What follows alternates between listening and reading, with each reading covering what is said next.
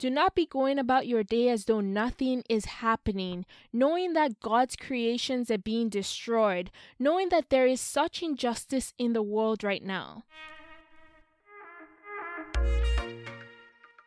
Welcome to Christ Centered Growth Podcast, where we learn to work out our salvation one day at a time, knowing that it is God who works in us both to will and to do of His good pleasure.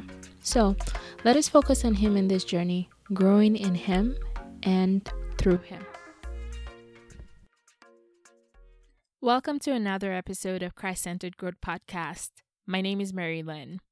It's been a while. I hope everyone is doing okay. I personally have spent the last couple of weeks so emotionally drained. I mean, we're in such a difficult time in the world right now. There's so much going on, but I really pray that you're all well and that God will keep you all safe. Just be encouraged because difficult times do not last forever. If you listened to the last episode, you might have been expecting that this episode will be about perfectionism. While it was my plan to have that come next, I really felt an urge to speak on something that I consider a little more pressing. So today, we'll be talking about racism, which is actually on my list of 10 isms, but I thought I would be talking about it much later. However, with all that is going on, I've really been asking how exactly we as Christians, but especially Christian Black people, how exactly do we process all that is going on? What can we do? What must we do? The thing is, I have stumbled on, some religious talk and some lack of empathy towards the oppressed that is masked as, being Christian. And I really want to talk about that. I want to share and I want us to grow in our understanding of our place in matters like this. It is a fact that Black people are being killed for absolutely no reason. And this is not a new phenomenon. It has been happening for a really long time. Recently, however, I have been questioning what exactly we can do as Christians. And the first thing that comes to mind for me, and I'm sure it is the first thing that comes to mind for a lot of you, is that we must pray. And this is 100% true. After all, we're not fighting against flesh and blood, but against principalities and powers that are not of this world, things that are unseen. They cannot be fought by anything other than prayer. So we should all be praying. That should be a given. Every single one of us should be praying together regarding this issue. That being said, I really urge you to please not let that be all that you do. Prayer is powerful, and you can take it further and even fast, and that is needed. And God listens and He answers. But the thing is, when He answers, He does it through people. God wants to effect change, and He's looking for people to use. So if you have the mindset, or should I say, if you have had the mindset that all you can do as a Christian is pray, then I beg you to reconsider. Before we go much further, I do want to talk about what exactly racism is. I like the way that the website, it's called dismantlingracism.org. I like the way they talk about racism there. They define racism as race prejudice coupled with social and institutional power. And I really like this definition because it really shows that prejudice by itself is not racism. Racial prejudice is a preconceived opinion, or you could say it's an attitude that is based on stereotypes. So, for example, a person might treat a Black person with suspicion because of the stereotype that Black people are dangerous. Prejudice can also be positive, so it's not just negative, it can be positive too. But the truth is, regardless of whether the prejudice is positive or negative, it's still not good because it robs an individual of their individuality. Racism involves the perpetrator believing that their race is superior. This belief could be on a subconscious level. It involves that group having the power to carry out systematic discrimination. I'm saying all this to say that Black people, people of color, cannot be racist. Some of you may be shocked by this, but Black people do not have the power to carry out systematic discrimination. Yes, a Black person can be prejudiced. That is, they could have attitudes based on stereotypes about other groups, but they cannot be racist. And I'm also talking about this to correct the mindset that, oh, Black people are racist too. No, like I said, that cannot be the case. There is a definition of racism, and Black people just do not fit that definition. The more important reason, however, why I wanted to highlight that is because a lot of times people say this as a way of avoiding conversations about racism.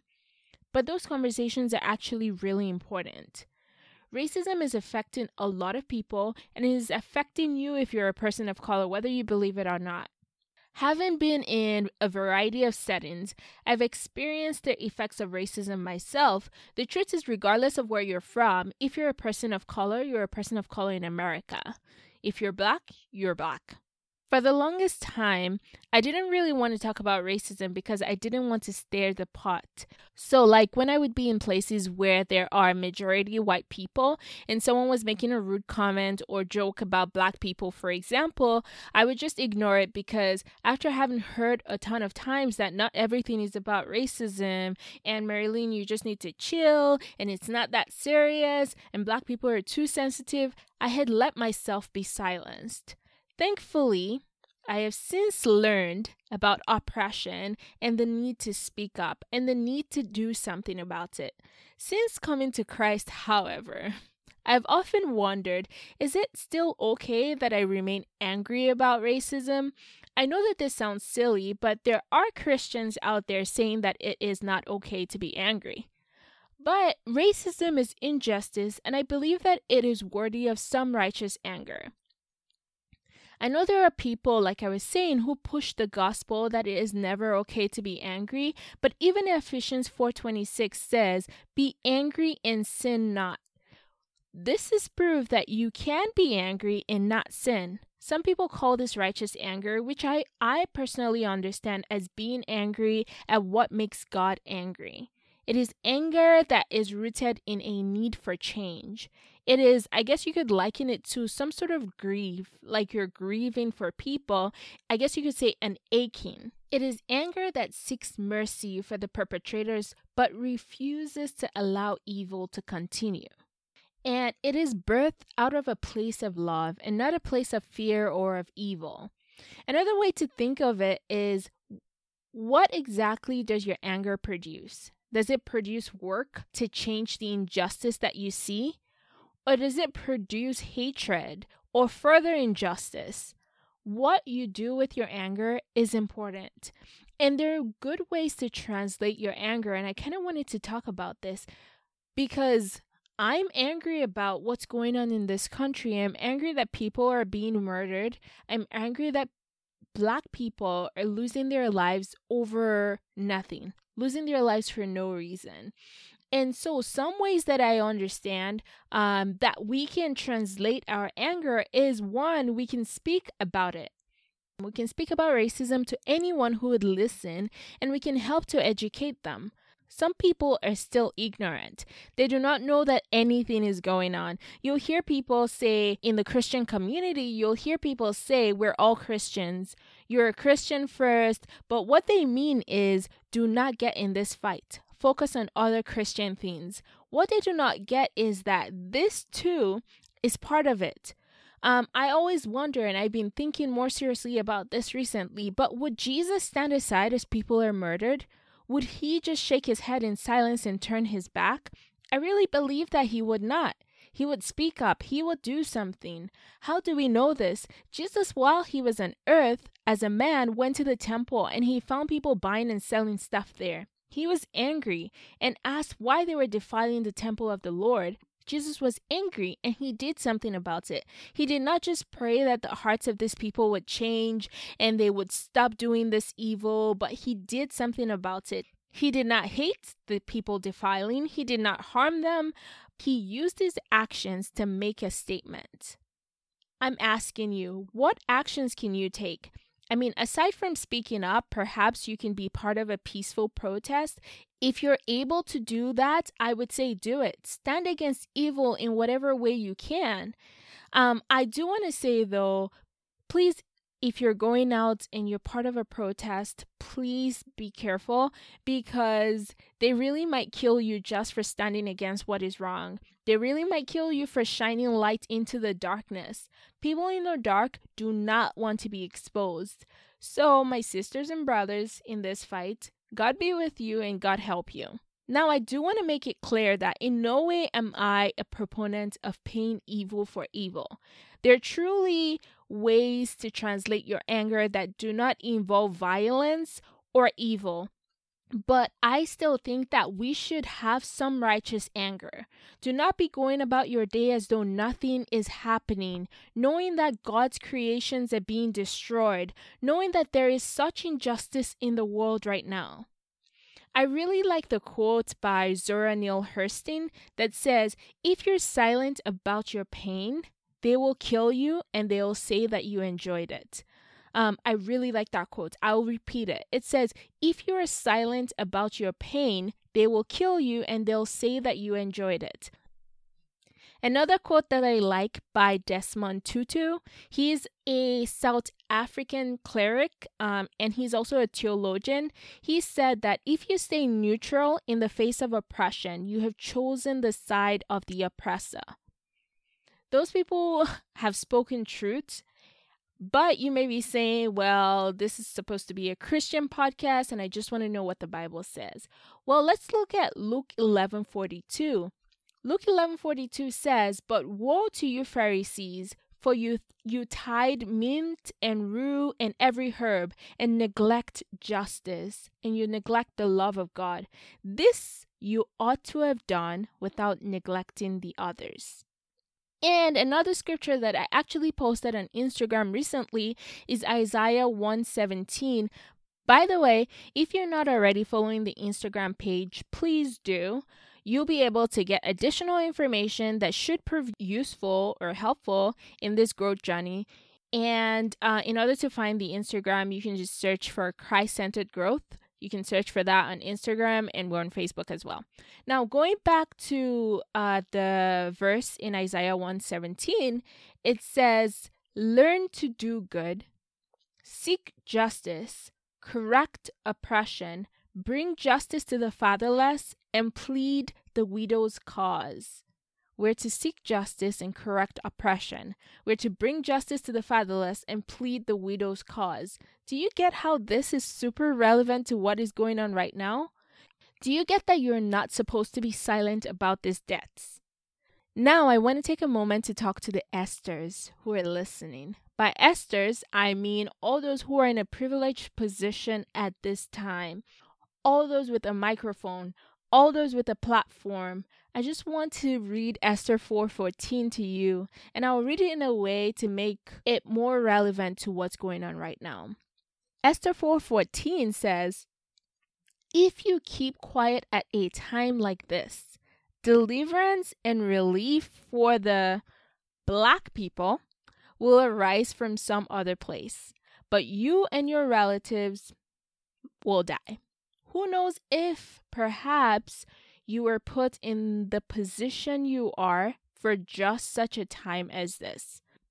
By the way, if you're absolutely unfamiliar with this scripture, this is Mordecai talking to Esther, who is now the queen, and he's telling her to speak up for the Jews because she's in a position where she has direct access to the king. So she has direct access. She's able to make a change. She's able to say something.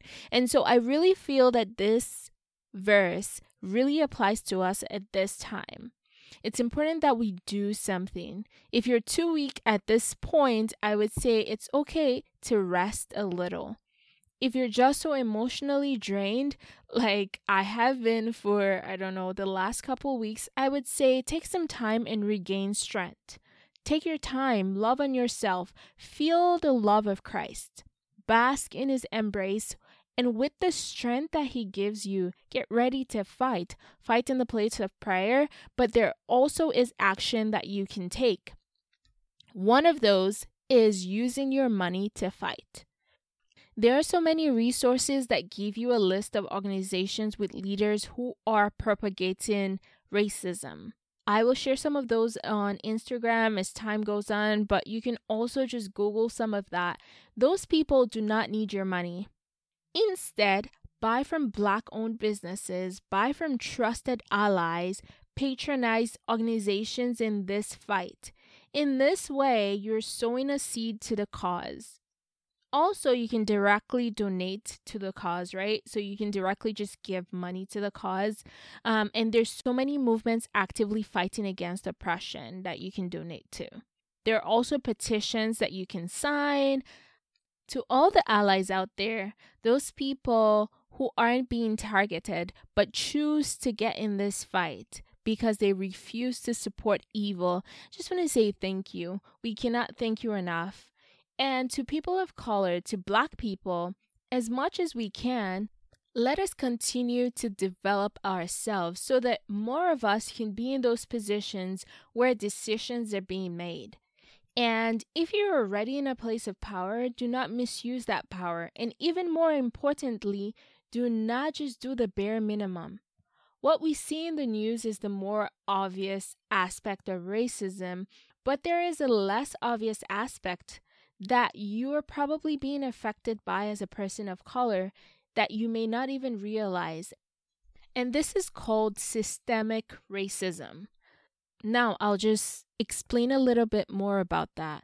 Systemic racism is more about the policies and the practices within our country that result in the exclusion of people of color and the promotion of white people.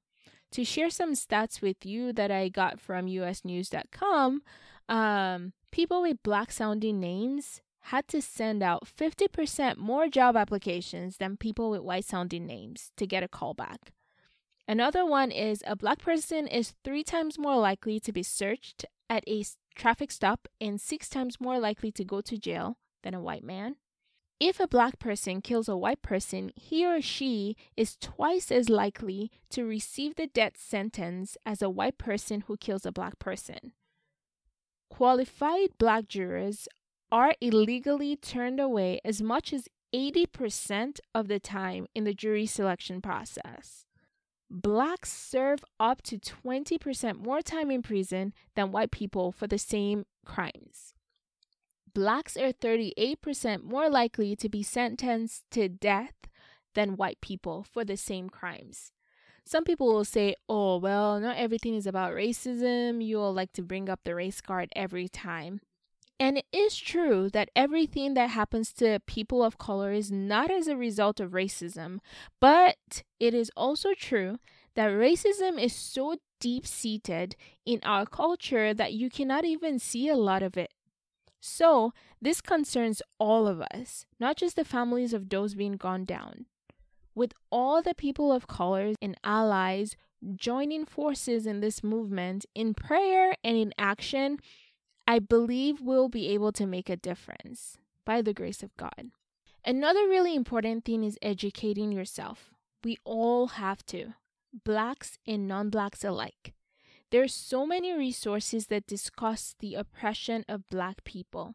Study these resources, but not just that. As Christians, we need to study what the Word of God says about oppression and injustice and what we should do about it. I hope I've been able to, share some information with you, but I definitely encourage you to study God's Word and pray for revelation on what you can do yourself as well. Another aspect that needs clarification is the issue of seeking justice. It's important to note that justice is different from revenge. Revenge is more about getting even, and it's often personal. It involves you deciding the punishment and often executing it. Justice, on the other hand, is about righting a wrong, and it's based on established laws. But the thing is, this is actually deeper than all that. It is not just, we're not just trying to right or wrong. It is about fighting oppression and stopping a cycle of wrongs. It is about seeking fair treatment for all. To do this, you should not take the law into your hands. You should seek to ensure that the law of the land takes effect. And if the laws and policies are wrong, then we should be seeking to change them. What we want is we want change. That is the bottom line. That change involves reducing evil and increasing good. People who commit murder should not just go scot-free because that produces an increase in evil. We have laws to deter people from atrocities, but if those laws are not upheld, then they're useless. The last, but definitely not the least, is to ensure that you have love in your heart in this fight. I mean, it can be tough, but we should not seek to hurt people for hurting us. We should pray for mercy for them and that their hearts will change. Love can exist even while fighting evil, and that's what we should be doing. It can be difficult to navigate racism as a Christian, I'm not going to lie, because it produces such a strong emotion that is so easy to act without considering what God considers acceptable. This takes us back to the initial point, which is prayer. God will help us to continuously learn how to fight against injustice like He has asked us to. So what we need to do is we need to pray to Him for help. We pray and we say, Father God, You are a just God. We come to You right now pleading that You would have mercy on the perpetrators of this injustice. We pray that You will begin to change the systemic racism that is eaten deep into the fabric of the United States. We pray for justice for the oppressed. We pray that You will further reveal to us our stance in this matter and the actions that we need to take. We pray that in all of this, we will not lose sight of You and that we will remain in love. God, please soothe the pain of every Black person out there. Heal us and heal our land. Thank You for the allies. Thank You for those who are brave enough to take a stance. Thank You for strength, and thank You for the change we see coming in Jesus' name. Amen. Thank you so much for listening to this episode of Christ Centered Growth Podcast. Like, subscribe, and please share with your loved ones. Till next time, continue growing and keep Christ at the center of your growth.